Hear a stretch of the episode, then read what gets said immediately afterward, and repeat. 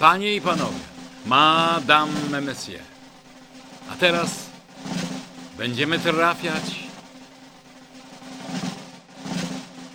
w samo sedno. Uwaga! Prawda nas zaboli. Dzień dobry, Polsko! Tu Ryk Wolnej Polski, ryk rządowych oficerów prawdy, niezłomnie stojących po stronie prawdy, blisko prawdy, blisiuteńko, tak blisko, że bliżej się już nie da. A jak co tydzień strzały prawdy wam przekazywał będę. Na początek jest zmordowany kapitan prawdy, Marcin Wolski, strzela z okopu Niezależna.pl. Salon i rynsztok. Jakże łatwo przychodzi lewactwu operowanie etykietą faszyzmu w stosunku do swych politycznych przeciwników. W Polsce to wielka grupa. Pracownicy i współpracownicy mediów publicznych, dziennikarze prawicowych mediów, członkowie partii i przy okazji ich elektoraty. A wiadomo, kto zyskał etykietę, nie istnieje jako współobywatel, jest wrogiem. W dodatku na epitetach się nie kończy. Wspierają je czyny. Czy nie pora się odwinąć, a na pewno spokojnie żądać prawdy? Prawica w Polsce, nawet ta skrajna, ma się nijak do faszyzmu. I dalej kapitan Wolski tak. Nie da się ukryć, że to współczesna światowa lewica jest głównym spadkobiercą narodowego socjalizmu. Wystarczy zestawić główne elementy jej ideologii. Obłęd ekologiczny, prawa kobiet i zwierząt, eugenika, troska o młodzież i dzieci, walka z Kościołem metodą pomówień. Wszystko to już było w trzeciej Rzeszy. Tylko nienawiść do Żydów i homoseksualistów różni dziś te rzekomo sprzeczne ze sobą ideologie. Język staje się coraz bardziej wulgarny. Oddziały K O D przypominają raczej bojówki S A, a wiecowe wypowiedzi lidera P O kalumnie miotane przez przywódców N S D A P. Uwaga! Prawda nas zaboli. Tu najpolskie Radio Prawdy. Tu najpolskie Radio Prawdy. Jeszcze się bronimy, jeszcze nadajemy. I generał prawdy, Michał Karnowski, strzela ze swojego okopu w polityce kropka P L tak. Krótko po ewentualnej przegranej PiS w Polsce zapanowałby medialny zamordyzm. Najpierw wykluczyliby tak zwanych symetrystów, potem resztę. Z rozbawieniem obserwuję podniecenie po opozycyjnej stronie związane z rzekomym zagrożeniem dla wolności mediów w Polsce. Listy piszą, apele ogłaszają. W międzyczasie biedaki z grupy T V N najgłośniej krzyczące o zagrożeniach podliczyły właśnie ubiegłoroczne zyski na trzysta. trzysta trzydzieści jeden milionów złotych. W innych prywatnych koncernach również tłuste lata. Wbrew propagandzie do mediów opozycyjnych i radykalnie opozycyjnych płynie szeroka rzeka pieniędzy ze źródeł publicznych, samorządowych, spółek z udziałem Skarbu Państwa, ministerstw. I tak na przykład Ministerstwo Klimatu i Ochrony Środowiska w latach dwa tysiące jeden do dwa tysiące dwudziestego drugiego wykupiło w grupie Eurozet kampanię za dwa i pół miliona złotych. A przecież był to czas ostrego sporu o Odrę i Turów. Zarządów Tuska media propolskie na żadną reklamę liczyć nie mogły. I gdyby wrócił on do władzy, liczyć nie będą mogły nadal. I dalej generał Michał Karnowski tak. Krótko po ewentualnej wygranej obecnej opozycji w Polsce zapanowałby medialny zamordyzm. Najpierw wykluczyliby tak zwanych symetrystów, czyli tych, tak pewnych siebie redaktorów, którzy nie rozumieją, iż szczeliny wolności także w mediach komercyjnych istnieją dzięki efektowi rządów Prawa i Sprawiedliwości. Potem spróbują wykończyć resztę. System trzeciej R P, stworzony przez Michnika i Kiszczaka, nigdy nie był w stanie funkcjonować w warunkach pluralizmu. Dziś dodatkowo presję wzmacniają trendy i pieniądze płynące do lewicow- od lewicowej międzynarodówki, która pol- którą polska krnąbrność doprowadza do szału. Redaktorki i redaktorzy, dziś podpisujący apele w obronie wolności słowa, przykna- przyklasnęliby temu z entuzjazmem. całość systemu medialnego byłaby konsekwentnie przesuwana na lewo, bo przecież celem jest reedukacja społeczeństwa, każdego. Redaktor Jacoń wskazuje kierunek. Trwająca wielka nagonka na media propolskie służy przygotowaniu gruntu pod tę właśnie akcję. Strzelał generał prawdy Michał Karnowski. Ale przecież nie milknie też dwururka prawdy i druga rurka generał prawdy Jacek Karnowski strzela tak. Też z okopów w polityce kropka p l. Jeśli PiS, jeśli chce wygrać trzecią kadencję, musi zapomnieć, że sprawuje władzę. Musi wykreować polską biało-czerwoną falę. Otwarcie tunelu pod Świną, a tym samym rzeczywiste połączenie Świnoujścia z resztą Polski to spektakularne podsumowanie, nie jedyne, nie ostatnie, imponującego dorobku rządów pra- Zjednoczonej Prawicy. Donald Tusk nie znalazł pieniędzy. Jarosław Kaczyński znalazł i wybudował w rekordowym tempie.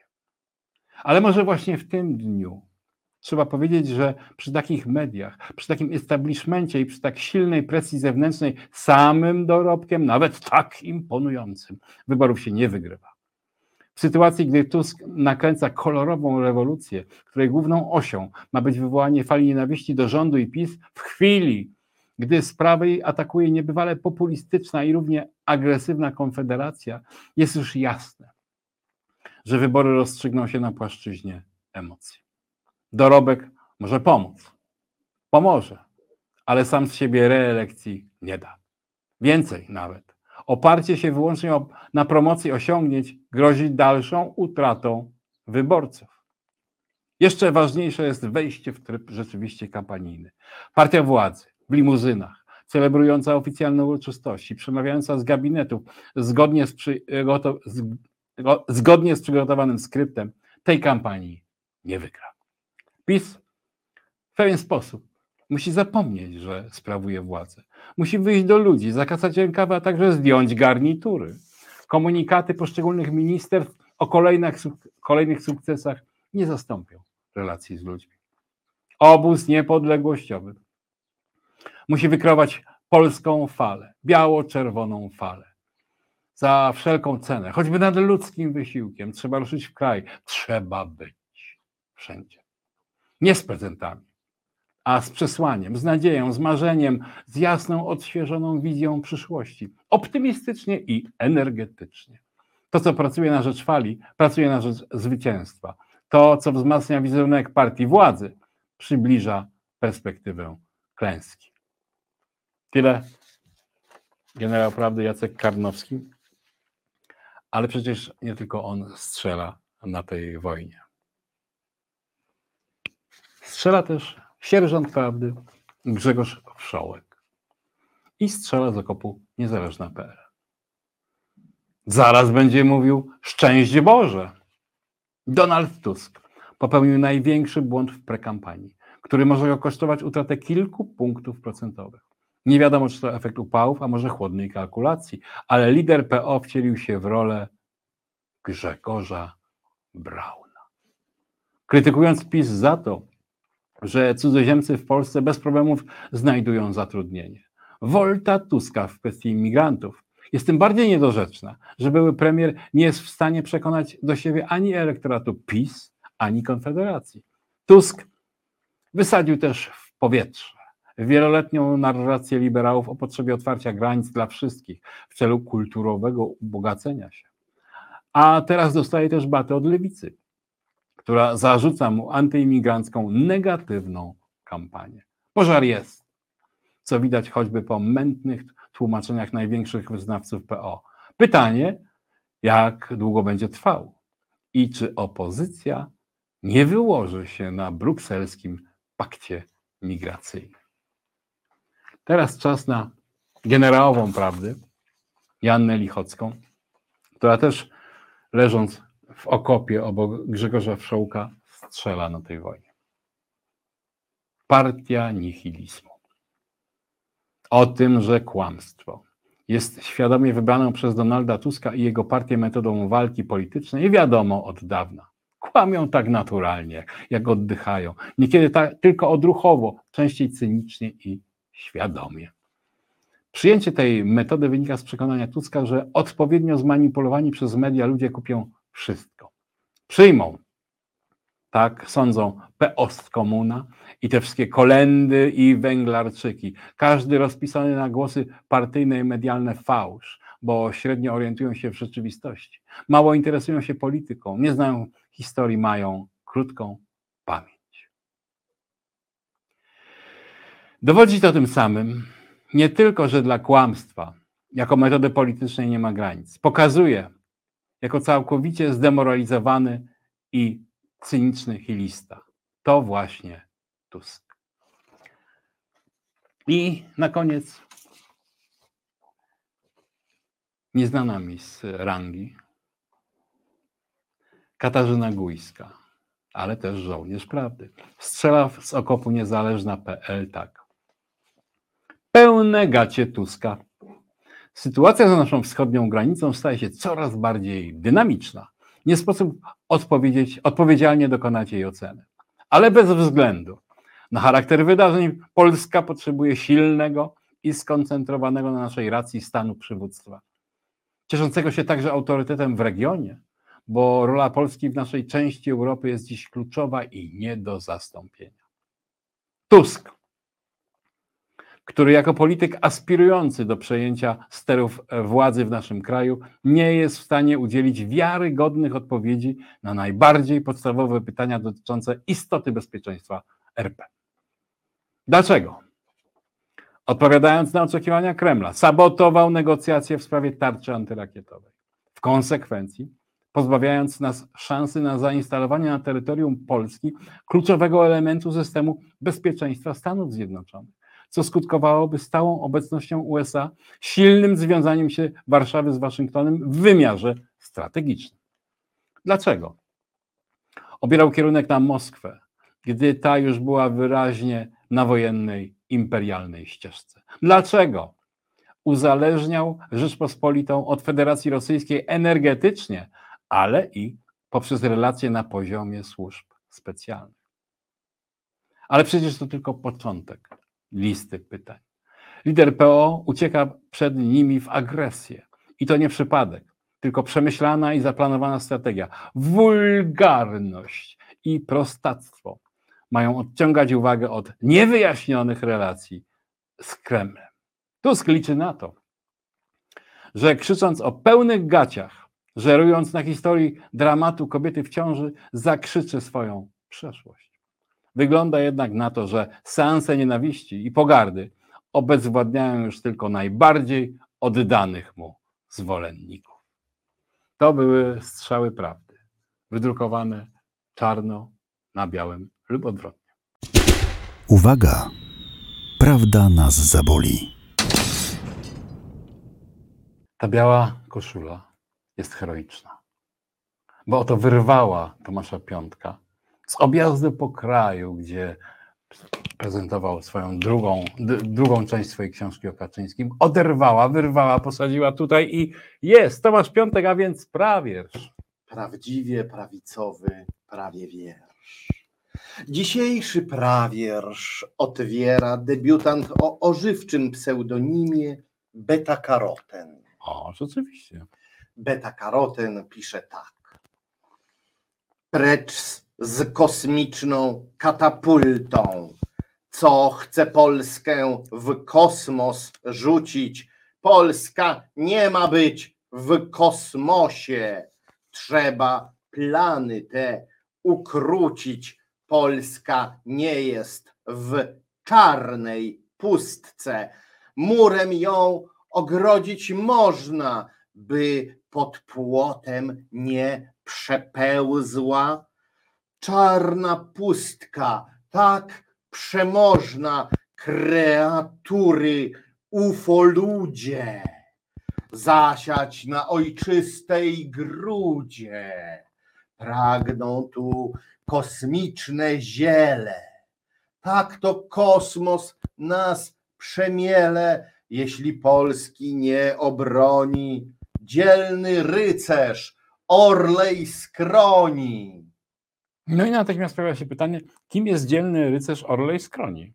No ja w pierwszej chwili pomyślałem, że chodzi o prezesa Orlenu, Daniela Obajtka, tak.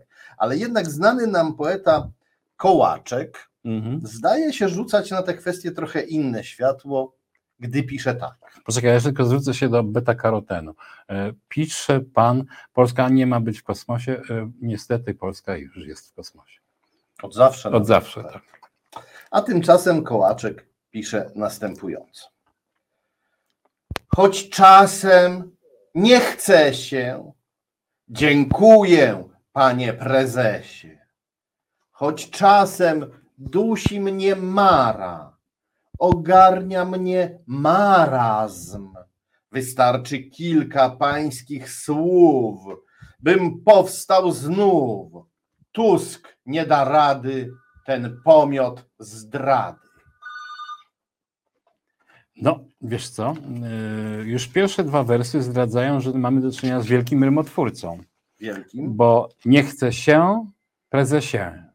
Mara, marazm, to też taki rym bardzo swobody, swobodnawy. Tak, to jest yy, debiutant Kołaczek? Czy... Nie, on już pisał, pisał, pojawiał się u nas Kołaczek. I będzie się pojawiał, jeśli coś fajnego napisze. Inny znany nam autor, podpisujący się Castrol, pan Castrol, no. również pochylił się nad Donaldem Tuskiem.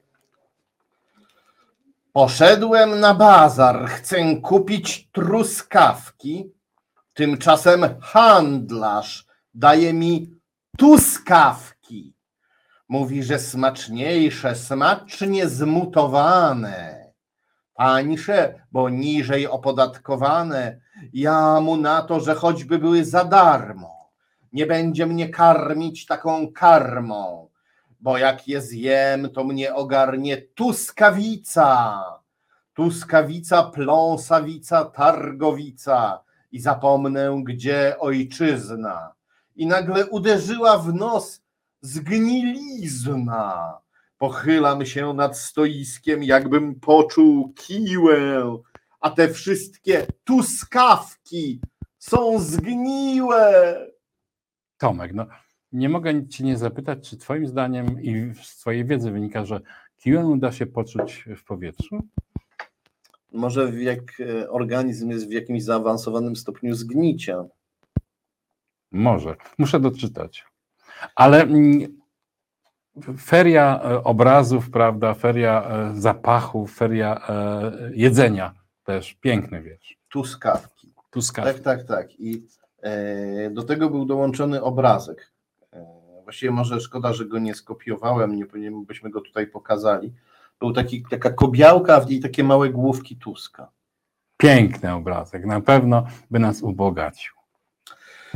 Jednak to nie Castrol, pan Castrol ostatecznie pogrąża Tuska. Robi, nie, nie. Robi to debiutant o pseudonimie Sanga Hyando, O. który dokonuje przenikliwego, analitycznego porównania strategii politycznych w kwestii migracji. O, na ten czas jest ku temu najlepszy. Polska jest przedmurzem dla całej Europy. Chroni przed zalewem islamistów okropnych. Tak zawsze było i tak zawsze będzie. Póki na dębie nie gruszki, a żołędzie. Jednak czas na refleksję trochę oczywistą. Nie każdy muślim jest islamistą. Niegdyś odpieraliśmy hordy Turków, Janczarów, ale wpuszczaliśmy do Polski trochę wiernych Tatarów. Tak właśnie chce Jarosław Kaczyński, Aha. w którym odrodził się duch hetmański. W obronie Europy poczciwe muślimy zbudują miasteczko ropy.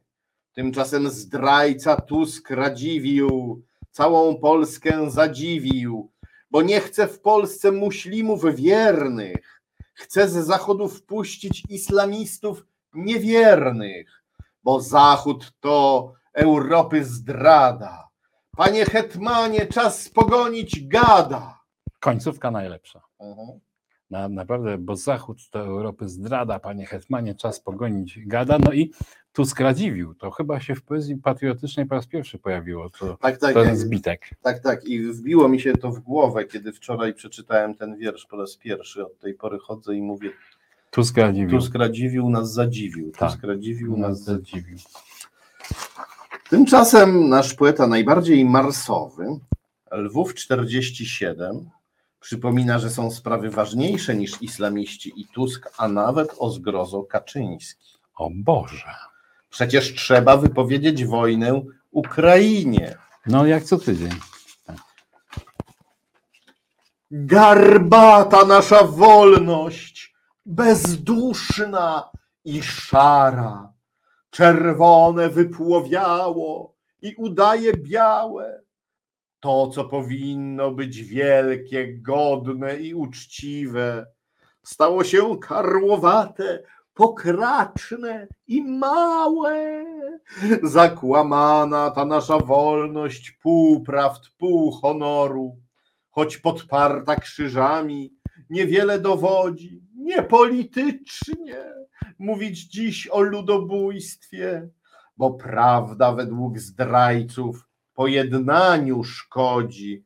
Udajemy więc wielkość, gdy plącząc symbole, tchórzliwie powtarzając pusto brzmiące słowa, gdy ona ciągle krzyczy rozpaczliwą ciszą Wołyń, Wołyń, Wołyń. Niepocieszona czarna polska wdowa. Omawiać tego wiersza nie warto, bo wszystko jasne. Dawaj więc... Bo rozumiem... nie, nie, nie, nie. Chciałem tylko przypomnieć. Wiersz się nazywa Czarna wdowa, jeśli dobrze pamiętam. I Czarna wdowa to taki pająk jadowity. Tak, jest taki pająk. No właśnie, chciałeś spytać, co wielki rywal Lwowa... No, Gajowniczek. Tak, nasz ulubiony prawieszcz Marek Gajowniczek uważa, że priorytetem jest wojna z Niemcami. Czyli na dwa fronty będziemy musieli walczyć. Tak, z Ukrainą i z Niemcami. Trzeba Niemców młócić, gdyż szykują na nas kolejny atak. Wiadomo. Rzecz jasna, znowu chodzi o relokację uchodźców, która sprowadzi na nas klęski finansowe i orgie seksualne w duchu Berlusconiego. Naprawdę? Fantastycznie. Musisz płacić? Nie masz czym? Byłeś dobrym, jesteś złym. I grunt pod nogami tracisz. Nie zgadzasz się? Nie zapłacisz? Niemiec prawo ci odbierze. Wzniosą pieśń o Nibelungach i pod presją bunga, bunga będą uczyć twoje dzieci na złamanych granic progu do skutku aż po zmierzch bogów na spalonej wojną ziemi, co nie gaśnie, nim odmieni.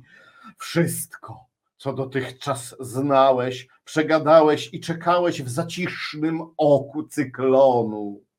Nieraz sznur wielkiego dzwonu już pociągał ktoś w Krakowie, na plantach nad ludzi mrowie ręce w niebo skargą wznosił, wiedząc na co się zanosi. Kiedy zażądają płać, nie mamy się czego bać. Czas na pięcie się obrócić, żniwo zebrać, potem młócić, aż poznają. Mamy czyn. No powiem ci, że w tym tygodniu jednak Gajowniczek zdecydowanie lepszy tak. Od Lwowa czterdzieści siedem. Wzniosą pieśń o Nibelungach. Bunga, bunga, bunga, bunga, bunga, bunga. Tak, tak. No, tradycyjna y, faszystowska koalicja, Włochy i Niemcy, no. Tak, przy czym Niemcy biją, mordują, a Włosi robią bunga bunga. Taki podział pracy. Nie wiadomo co gorsze. Na Niemców rusza też nasz ulubiony poeta, doradca zarządu T V P Marcin Wolski. Niemcy nie ukrywają. Mówią nam jak dziecku. Jak urządzić tę Polskę trzeba po niemiecku, by była praworządność i porządek zdrowy, media polskojęzyczne zamiast narodowych. Porty w Bremie, Rostoku, zapomnijmy Gdynię, kopalnie w D D R ze, lotnisko w Berlinie i niech hasło przyswoją spadkobiercy Polan.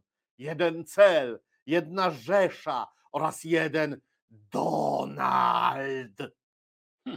Jeden cel, jedna Rzesza oraz jeden Donald. Podoba mi się. Chociaż jak na Wolskiego... Trochę słabo. Trochę słabo, trochę za mocno, trochę za tak rąbał tym. Znać, że kampania wyborcza nadchodzi wielkimi krokami. Tak, następne prawiesze pewnie będą już y, grubo ciosane. Straszną wizję, wizję rysuje Marcin Wolski, a wtóruje mu znany nam dobrze autor o pseudonimie Father Punguent. Znany. On też widzi maszerujące ku Sejmowi hordy Platformy. Przyśnięty powstań ludu ziemi, powstańcie których dręczy PiS.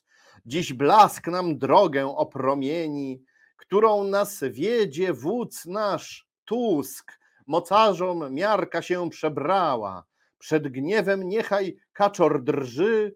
Ruszymy z posad wujka, brata, by z posad nas nie ruszył nikt. Sejm to jest ich ostatni, złote spełnią się sny. Los będzie dostatni, bo teraz kurwa my. Fuj, fuj. Ale teraz czy to jest prawierz, bo to raczej wzywa do boju Tuska. No nie, nie, nie, ale mówi, że Tusk idzie po to, żeby zabrać posady i się ich trzymać kurczowo. Czyli to jest y, potajemnie obronny. To jest taka jakby parodia, tak sobie autor się wyobraża, że ci nikczemnicy od Tuska tak właśnie myślą i czują, a potem to swoje e, wyobrażenie przelewa na pisowców, żeby oni, przepraszam, na szlachetnych patriotów. Żeby, żeby oni się przestraszyli naprawdę i zaczęli... Tak, i poszli do tych urn, tak. Jednak Wolskiego i Punguentego zdaje się uspokajać autor o pseudonimie Hefajstos czterdzieści cztery. O. Bo chociaż rzesza antypolskich unijnych szczurów wmawia nam, że tylko Żydzi są Polakami... Naprawdę? To jednak sondaże nie będą po ich stronie. Szczury dziś gonią innych rzeszę, nowość poznana wraz z ustrojem i prawdy nie da się już wskrzesić, gdy ten Polakiem, inny gojem. Unii kłaniają się do pasa, wizyty ważne pro publico i przyglądają się wciąż masom, gdy słupki im poparcia nikną. Trochę enigmatyczny wiersz. Ale i takie lubimy tu czytać e, ku chwale poezji. No nie, nie, ale on tutaj mówi, że jakby e, zabito prawdę, wmawiając nam, że jedni są Polakami, a inni gojami. Mhm. Czyli, że tylko Polak jest Żydem. Ta myśl mnie tutaj zaintrygowała w tym prawierszu. Ale nie kontynuujmy jej, bo będzie pogrom. Doigramy się programu. Przepraszam, w tym zaś tkwił programu ogrom, że nie program był, a pogrom. Tak. Jeszcze ciekawiej wypowiada się poeta Zawias, który w tym tygodniu spłodził dzieło pod tytułem Prawda, prawda, prawda. Ty powinieneś dodać nas zaboli, nas zaboli, nas zaboli. Co najmniej zaboli. Boję się, że zrobi z nami gorsze rzeczy. Rozplotło i rozpleniło się paskudne ryło. Oblicze trochę Tuska, a trochę Hołowni. Za tymi pyskaczami idą niewymowni. Majtki mają na twarzy. To jest ich maseczka. Chroni ich przed prawdą, jak stanik miseczka. Prawda jest taka, że macie wszystko porąbane. Jesteście chaosu pokracznym taranem. Uszami mówicie, ustami patrzycie. Śpiewacie śledzioną, płaczecie wątrobą. Nijak nie umiecie zajmować się sobą, bo wszystko w was pomieszane jak samochód wójta. Pędźcie do lekarza i tak się ratujta. Może który wyzdrowieje i prezesa przeprosi. Chodzicie po świecie płaczący i bosi, a buty na rękach nosicie, bo Unia kazała. W waszych brzuchach kwitnie gorejąca gała, gała waszej winy, gała waszej kary, podłości bez miary, wrzeba, kalić, bomioty, pezładu. Wrzeba, Kalić, Bomioty, Pezładu, a nie jakieś gadu-gadu. No to mocne. Wrzeba, Kalić, Bomioty, Pełzadu. Prawda? Chciałbym... To przejdzie do historii polskiej literatury. Podobnie jak yy, składak, czyli samochód wójta. Myślisz, że wójt go złożył z części zamiennych? Tak, z różnych starych samochodów wójtowie i nie tylko mają w Polsce takie obyczaje. Umiemy to robić w każdym razie. Wzniosły jest zawias. Jednak niekiedy wznosi się tak wysoko, że aż umyka zrozumieniu. Tymczasem nasza ulubiona fraszkopisarka Anna Wojdecka klarownie nam wyjaśnia, że jeśli geja pobili, to jego wina. No, masz. Jeśli prowokujesz do agresywności, to na pewno nie jest parada równości. Jasno, prosto, ale poetycko. I na koniec kolejna fraszkopisarka o intrygującym pseudonimie Ala Ola Ula, o. która sięga do pogańsko-słowiańskich źródeł patriotyzmu.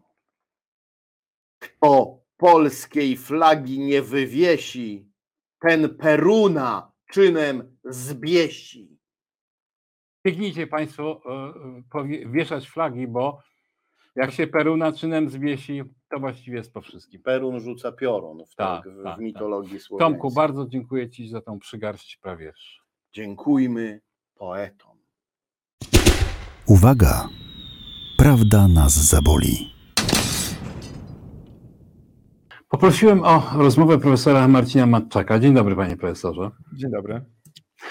Poprosiłem o rozmowę dlatego, że z zaciekawieniem przeczytałem pański felieton w ostatniej wolnej sobocie w Gazecie Wyborczej, kiedy odnosi się pan do sprawy Dałkrzewicza v. Jacoń, redaktora Jaconia, i bierze się pan i próbuje pan krytykować, a właściwie nawet zwracać nam uwagę, jak dalece niespołeczne i niesprawiedliwe jest cała kultura, cancel kultury, kultura mhm. wykluczania, wyłaniania. Dlaczego się pan za tą sprawę wziął w swoim felietonie? Ja na początku tego felietonu piszę, że społeczeństwo otwarte, czyli takie społeczeństwo, które kieruje się zasadami demokracji, między innymi szacunkiem dla wolności słowa, przed swoimi wrogami się samo obroni, trzeba je chronić przed przyjaciółmi. I przez mhm. przyjaciół rozumiem między innymi ludzi, którzy pozornie wydawałoby się są bliscy wolnościowemu myśleniu o świecie. Mówię tutaj o lewicy.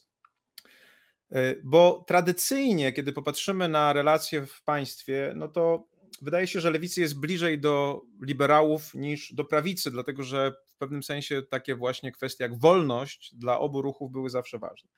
Tymczasem obserwujemy na świecie, i to przychodzi pomału do Polski, pewne zakusy takiej, powiedziałbym, ekstremalnej lewicy, zakusy, ażeby uchronić nas przed pewnymi argumentami, pewnymi ideami, pewnymi słowami, a więc zakusy cenzorskie.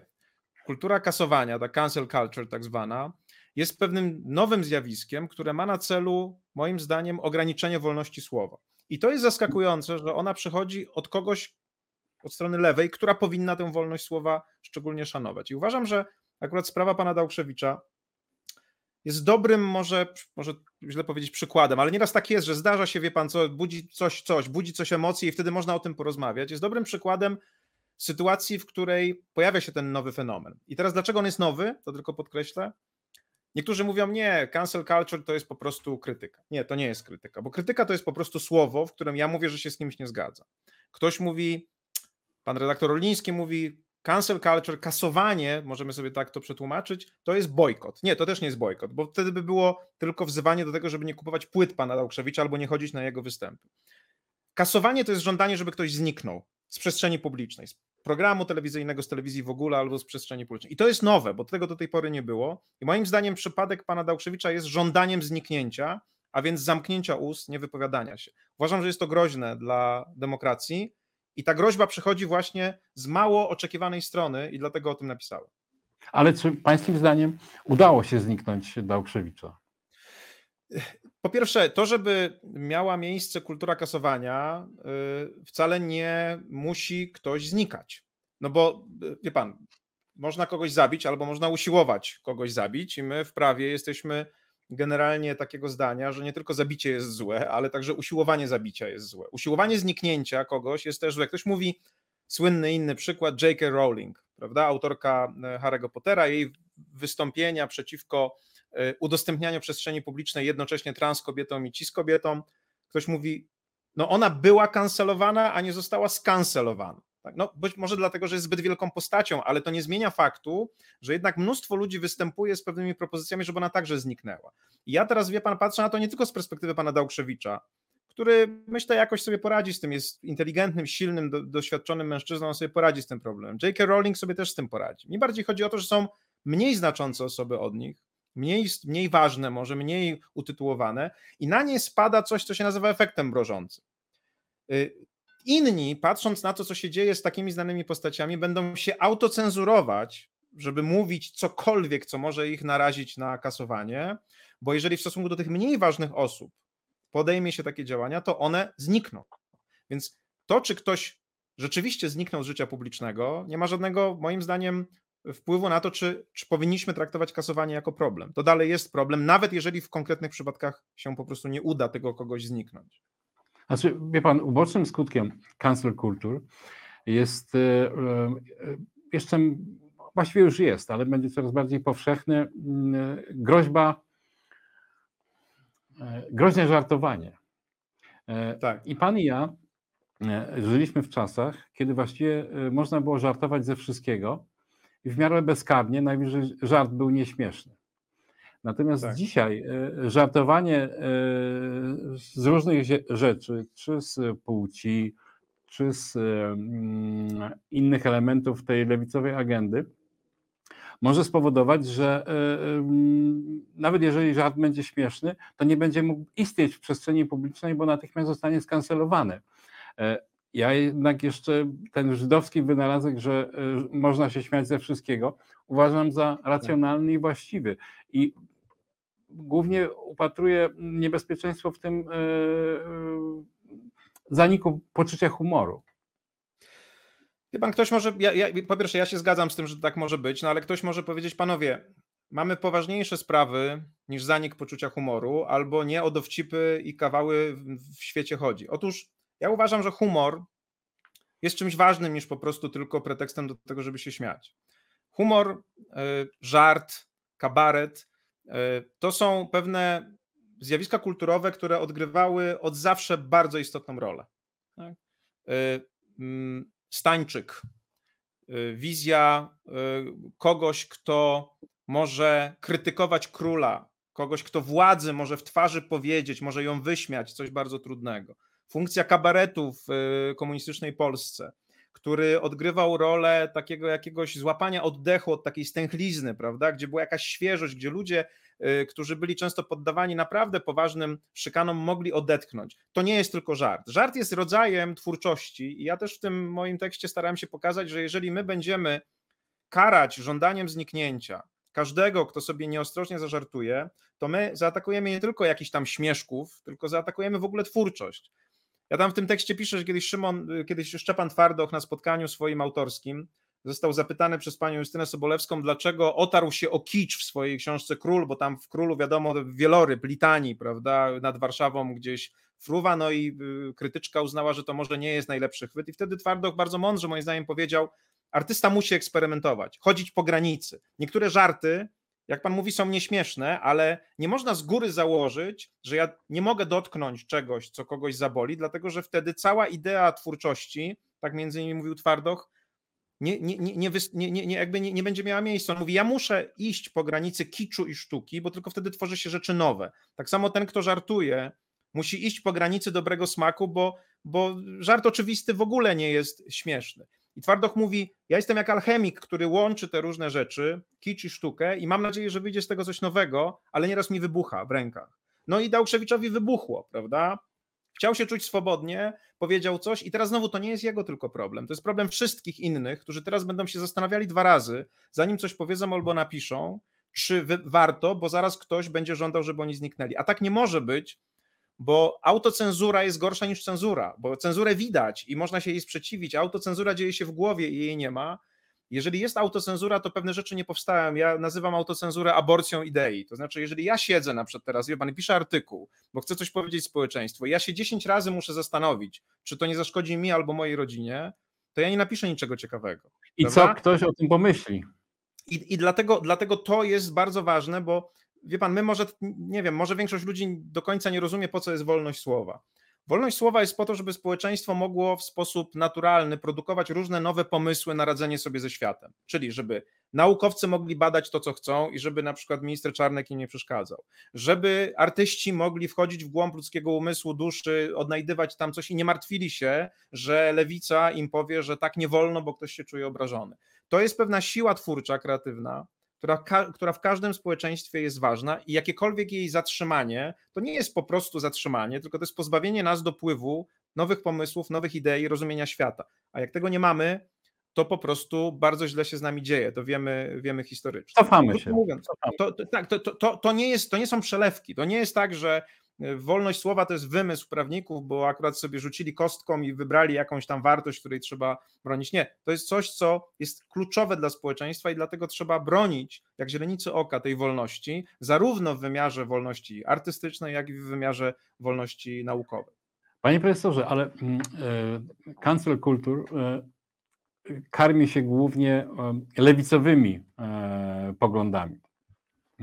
To znaczy, to na lewicy, szczególnie na tej skrajnej lewicy, wskazuje się, czego nie wolno, bo obraża, bo dotyka, bo powoduje dyskomfort u kogoś. I ja mam takie przemożne wrażenie, że lewica skopiowała tu pomysł katolicki z uczuciami religijnymi, że to jest przeniesienie na grunt cywilny, świecki i lewicowy właśnie tej kopii, tego, tej kalki uczuć religijnych, które ma, jak wiadomo, uczucia religijne mogą być dotknięte u różnych ludzi z różnych powodów i właściwie nie, nie sposób sprawdzić, czy rzeczywiście zostały dotknięte i jest to po prostu taka ciemna sfera. I teraz jest ta ciemna sfera też wokół tej cancel culture. Wie pan co, to, to ja, ja też się z tym zgadzam i można powiedzieć, że to jest bardzo zaskakujące, prawda? Ateistyczna, sekularna lewica nagle przyjmuje pewne zachowania, które są bardziej charakterystyczne dla inkwizycji, prawda? Ale moim zdaniem to też nie jest przypadek. Ja zwracam uwagę w tym tekście, że istnieje pewnego rodzaju podobieństwo pomiędzy kasowaniem, a na przykład ekskomuniką, czy nie wiem, odłączaniem, które, które stosują Świadkowie Jehowy, czy wykluczaniem, które jest stosowane przez Kościół scjentologiczny, czyli sytuacji takiej, w której albo jesteś z nami, albo jesteś przeciwko nam. Więc pewien element się tutaj bardzo podobny pojawia i tak jak mówię, dla mnie to nie jest zaskoczenie, bo wie pan, świat moim zdaniem nie znosi próżni. Jak religia umarła, w tym sensie, że przestała odgrywać jakąś istotną rolę w naszym życiu, to nie znaczy, że umarły potrzeby, które religia zaspokajała. Jedna z tych potrzeb to jest potrzeba czucia silnego wsparcia grupy i silnej jedności. I teraz moim zdaniem mnóstwo ludzi, którzy stają się ideologami, to znaczy takimi talibami właśnie lewicowymi albo prawicowymi, robią to... To tęsknią za religijnością, tak? To, to, to jest moim zdaniem to jest realizacja potrzeby religijnej pod inną nazwą, prawda? Czyli, że ja mam zestaw dogmatów, w które wierzę i teraz mam swoje trybunały i inkwizycje i swoje stosy i jeżeli ktoś się temu sprzeciwia, to ja mam problem, dlatego że wtedy on kwestionuje moje poczucie wspólnoty. Ja w tym tekście piszę, że Kościół scjentologiczny na przykład wyklucza ludzi, którzy kwestionują pewne założenia, ale zakłada, że jeżeli że ci ludzie są w błędzie, że jeżeli dostarczy im się prawdziwą wiedzę, to oni się nawrócą.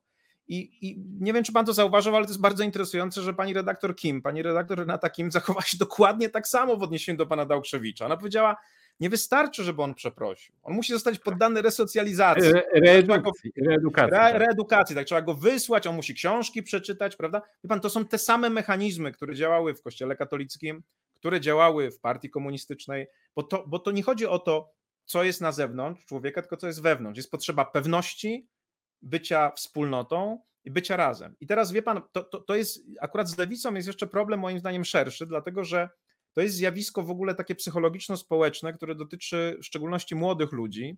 Mianowicie są tacy badacze, którzy mówią, że kiedyś dawno, dawno temu nasza kultura, czy w ogóle ludzka kultura była kulturą honoru. To jest taka kultura, w której ktoś mówi, ta zniewaga krwi wymaga. Tak? Jeżeli w mhm. westernie ktoś spojrzał krzywym okiem, to ryzykował, że zginie. Kultura honoru to jest taka kultura, gdzie ludzie są bardzo wrażliwi na punkcie swojej godności i jak ona zostanie, ta godność naruszona, to od razu biorą sprawy w swoje ręce i zaczynają się bić, strzelać albo pojedynkować.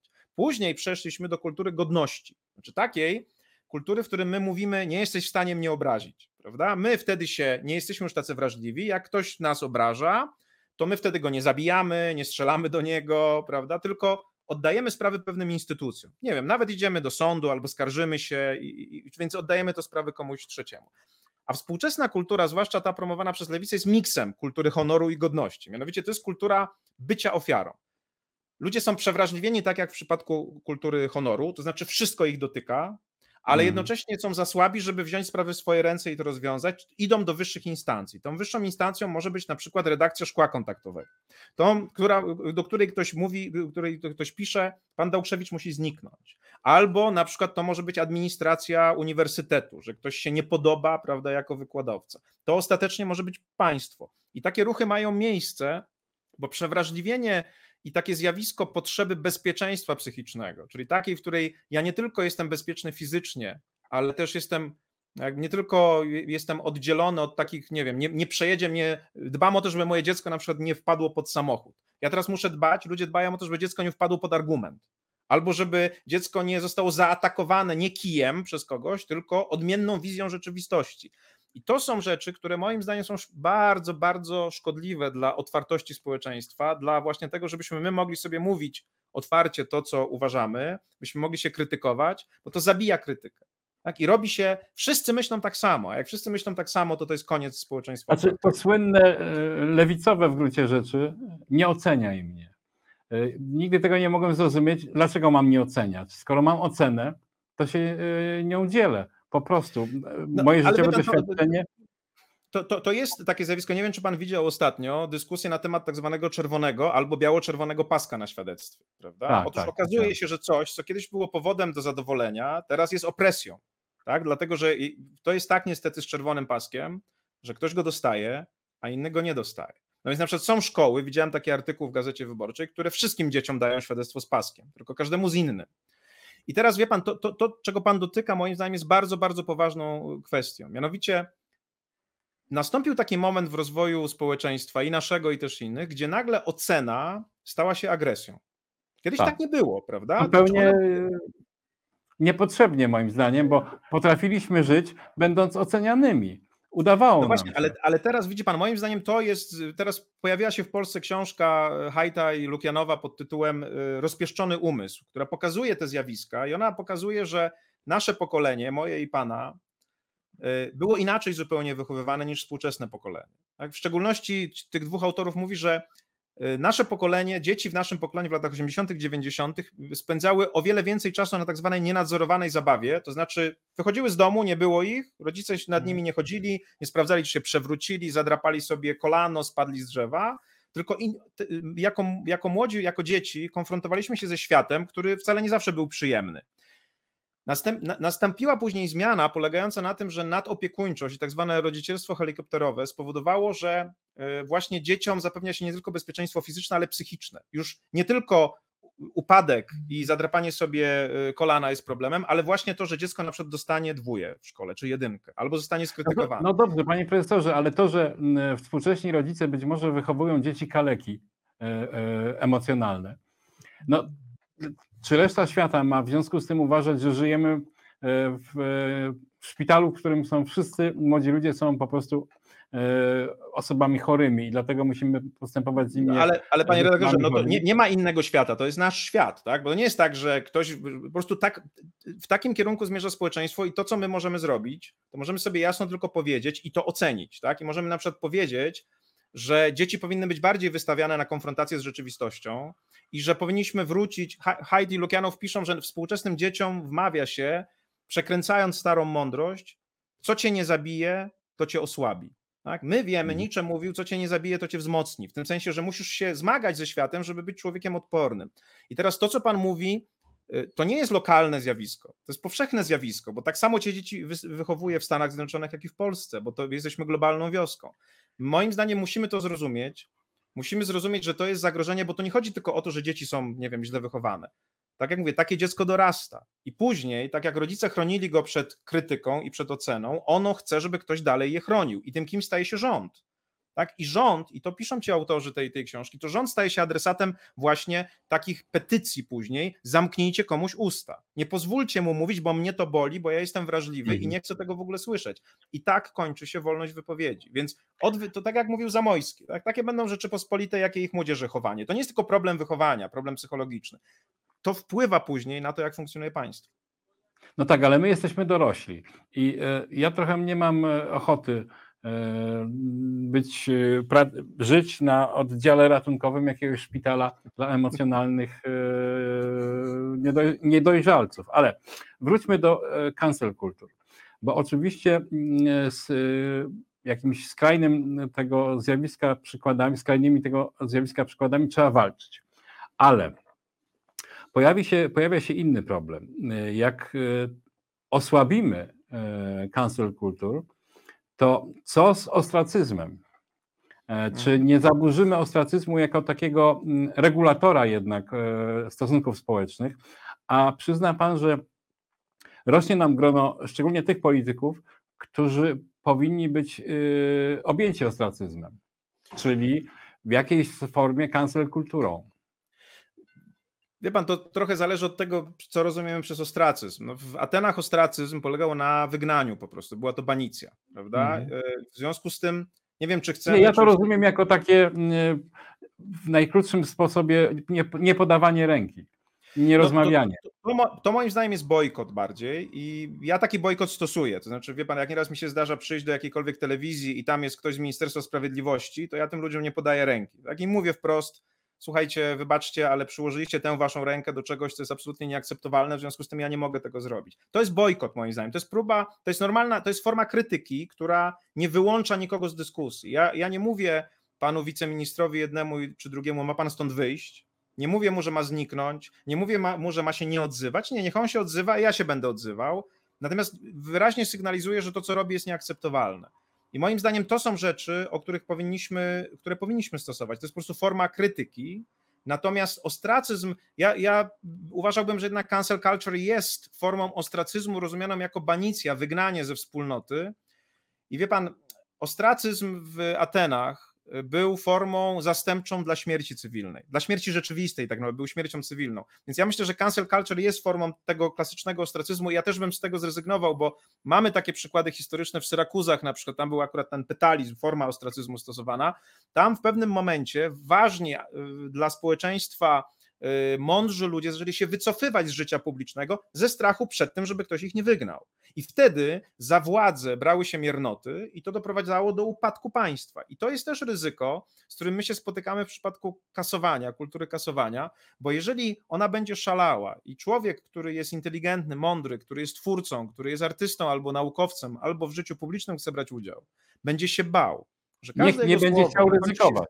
Nikt nie będzie ryzykował i wie pan, ludzie się będą wybierali na tak zwaną wewnętrzną emigrację, żeby ich nie wygnać z życia publicznego, a za sprawy publiczne będą się brały miernoty, które nie mają odwagi powiedzieć niczego odkrywczego, tylko powtarzają stare slogany, za które nikt nikogo nie ukaże. I w ten sposób następuje taki chów wsobny idei. One się degenerują, degenerują, bo nie ma nikogo, kto może w sensie pomysłów, idei dolać świeżej krwi. Tak, do, do tej, do tej wspólnej, do wspólnej przestrzeni. I o tym mówimy. No to jest na, ten końcu, na końcu wylądowaliśmy w, w polskiej polityce i w polskiej władzy. Panie profesorze, bardzo dziękuję za rozmowę. Dziękuję uprzejmie. Uwaga! Prawda nas zaboli. A teraz witam wszystkich w audycji Spółdzielni Pogodna Rozpacz Zjednoczonego Przemysłu Pogardy. Udało nam się zjednoczyć coś, co nie udawało nam się w ostatnich tygodniach, więc Marcin Celiński. Zjednoczony. I Tomasz Piątek. Zjednoczony. Panowie, i moje ulubione pytanie, co was w ostatnich dniach pchnęło ku nihilizmowi, rozpaczy, ja mam choćby smutkowi? Nie, a ten nihilizm taki polski, to on często wiąże się z taką głupkowatą radością. Przynajmniej w moim przypadku. Pijesz do Polaków? Nie, no nie, nie piję, ale z Polakami to coś na rzeczy jest. No i? No, ja pilnie czytam doniesienia z, ze strefy antysystemowej. Mhm. To, to jest która strefa? No nie, no to, to jest Konfederacja, to jest Kukiz, to są ci, którzy walczą z systemem i nie idą na żadne kompromisy z władzą, jak wiadomo. I mamy takiego kolejnego maila z serii, wiecie, mojej ulubionej serii mailowej, maila Dworczyka, który wczoraj czy przedwczoraj został opublikowany. Pisze pan minister Dworczyk do pana premiera, uważajcie.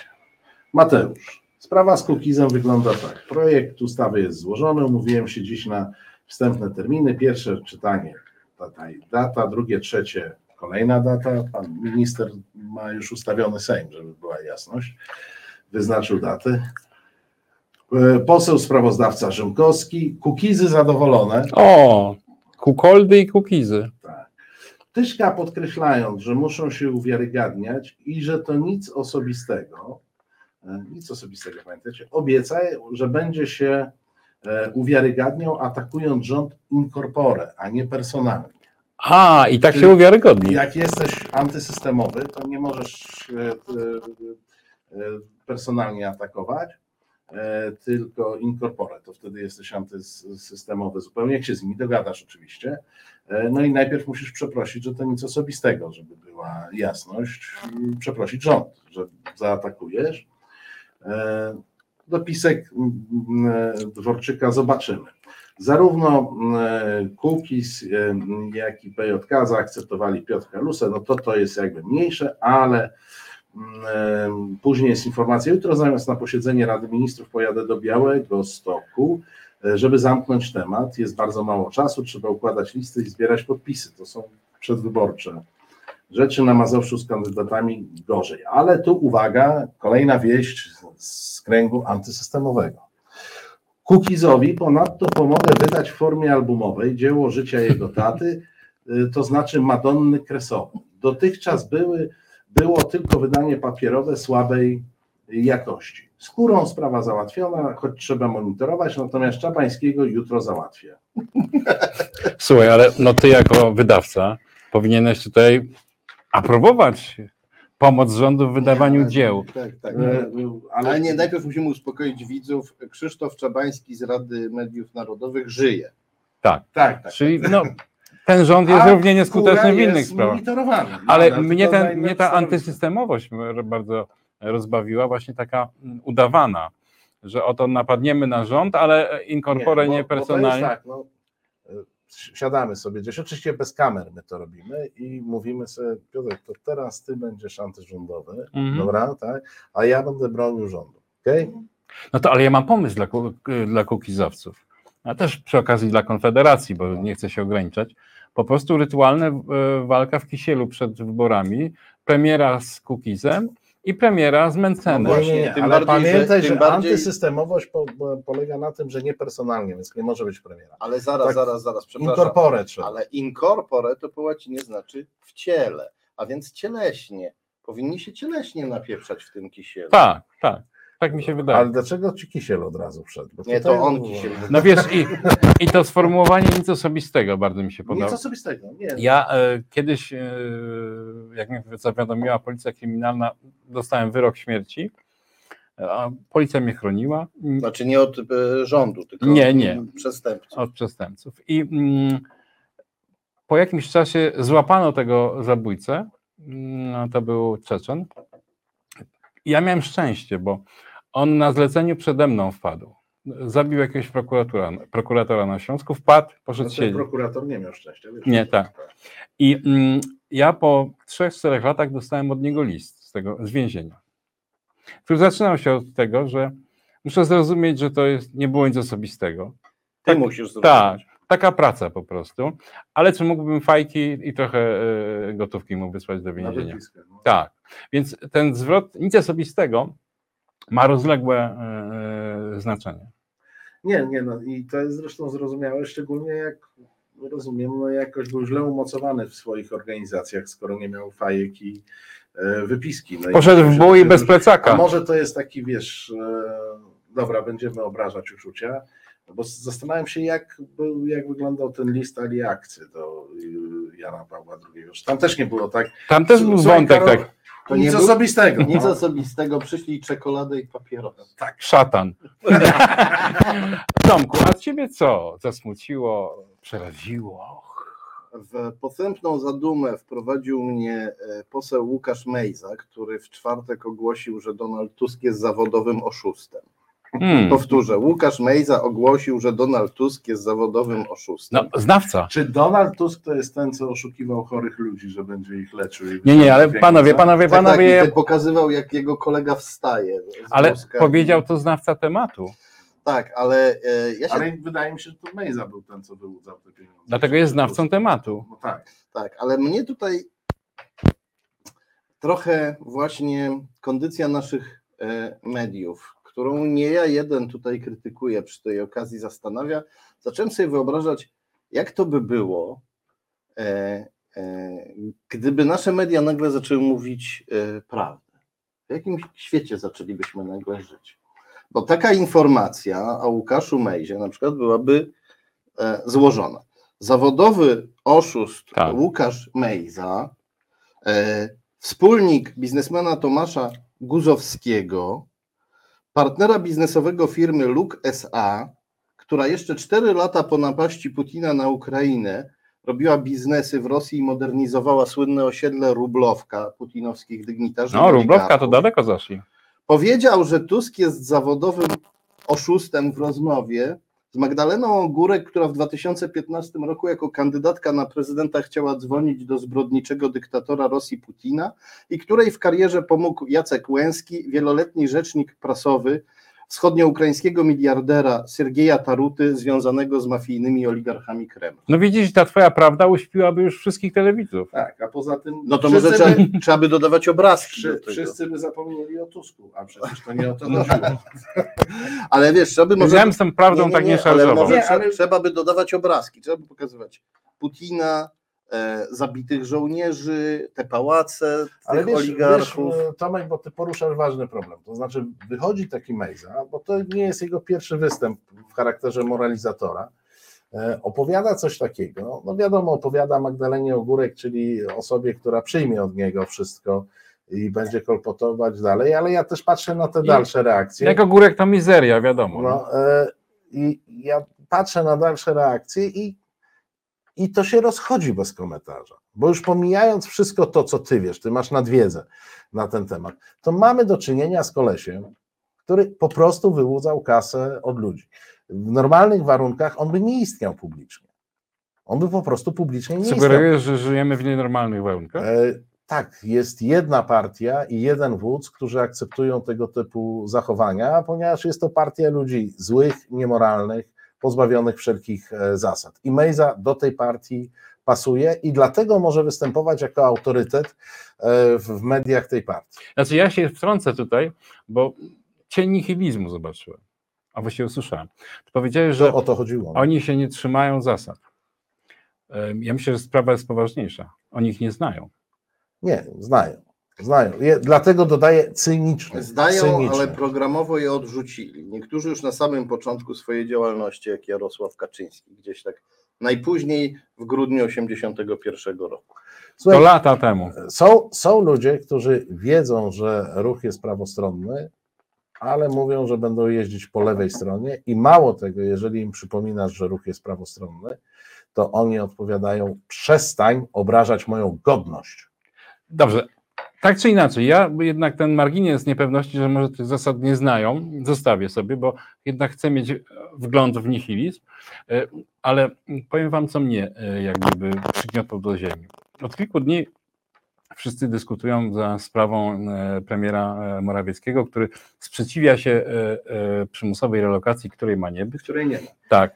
Ale przy okazji Tusk wyciągnął im rozporządzenie, które powstawało i powstaje, powstawało wtedy w rządzie, które w sposób radykalny ułatwiłoby przyjazd tutaj do pracy imigrantów z, kraja, z krajów Azji, Afryki.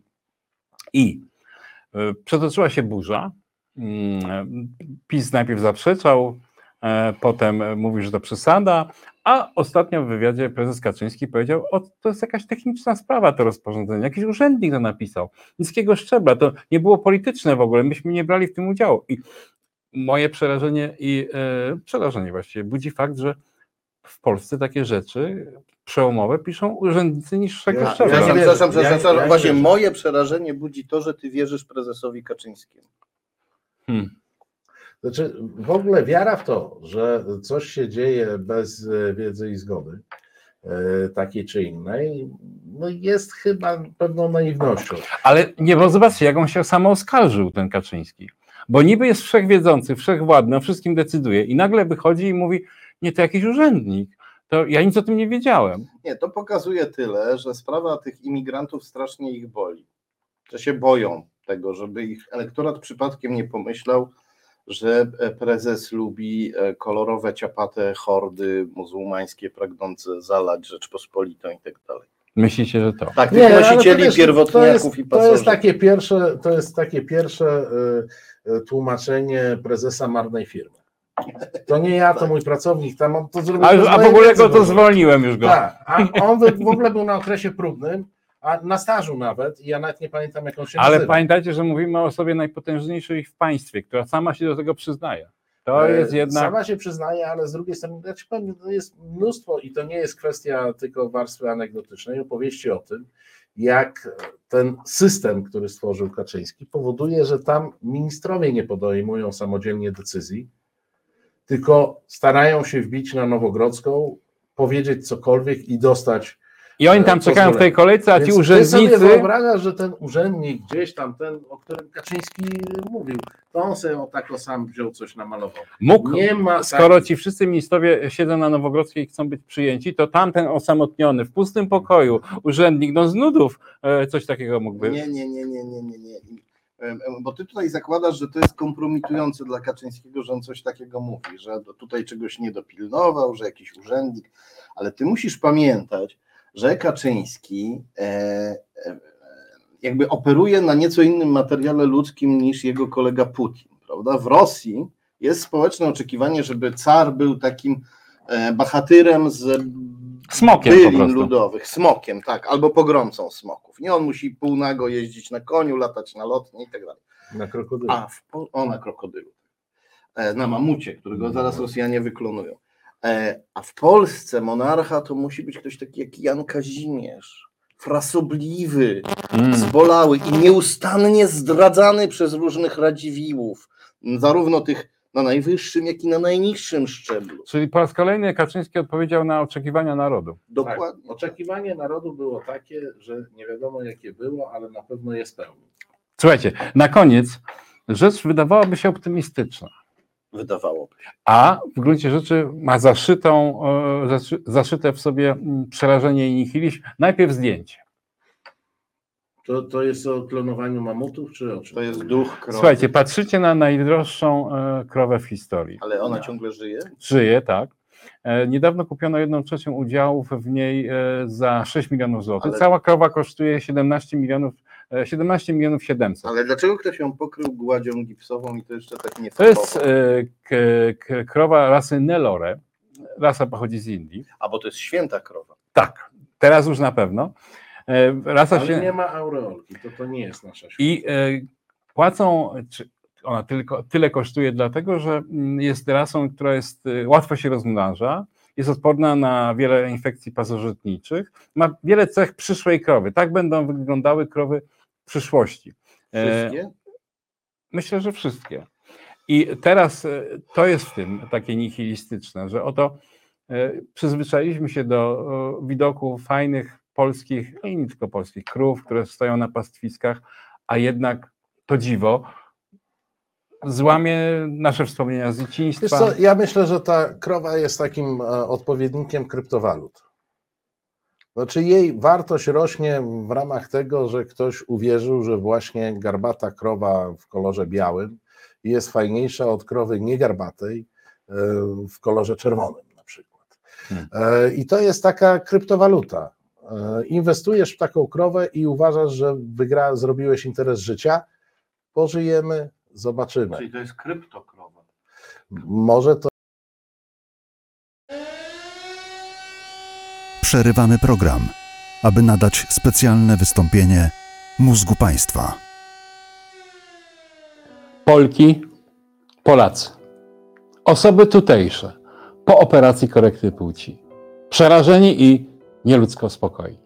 Brodacy, przez naszą umęczoną, a umiłowaną ojczyznę przetacza się fala gorących dyskusji o tak zwanej przymusowej relokacji. Pytacie mnie o zdanie na ten temat, więc odpowiadam. Przymusowa relokacja tak, ale rządu Zjednoczonej Prawicy. W tym miejscu chciałbym się zwrócić do wszystkich kociarzy. Moi drodzy, martwicie się z powodu kociej epidemii i ryzyka śmierci waszych ulubieńców. Jednak państwo nie jest w tej sprawie bezbronne. Właśnie dlatego do rządu wszedł w randze wicepremiera oberkociarz Jarosław Kaczyński. W ostateczności to on z powodu tej epidemii wprowadzi w Polsce stan wyjątkowy. Wybory się co prawda nie odbędą, ale to uratuje tysiące kocich istnień. A między nami mówiąc, Kaczyński wierzy, że tak jak koty, zawsze spadnie na cztery łapy. Może. Tylko co? Jeśli na rozgrzaną do czerwoności blachę? Rodacy, zaatakowały nas burze i upały. Ze smutkiem stwierdzam, że mimo szumnych zapowiedzi minister Błaszczak jest wobec tego ataku bezbronny. Myślę, że to nie pierwsza i nie ostatnia jego kapitulacja. A wszystkim wątpiącym przypominam. Ojczyzna myśli. Ojczyzna wie. To tyle. Dziękuję za odwagę. Uwaga! Prawda nas zaboli.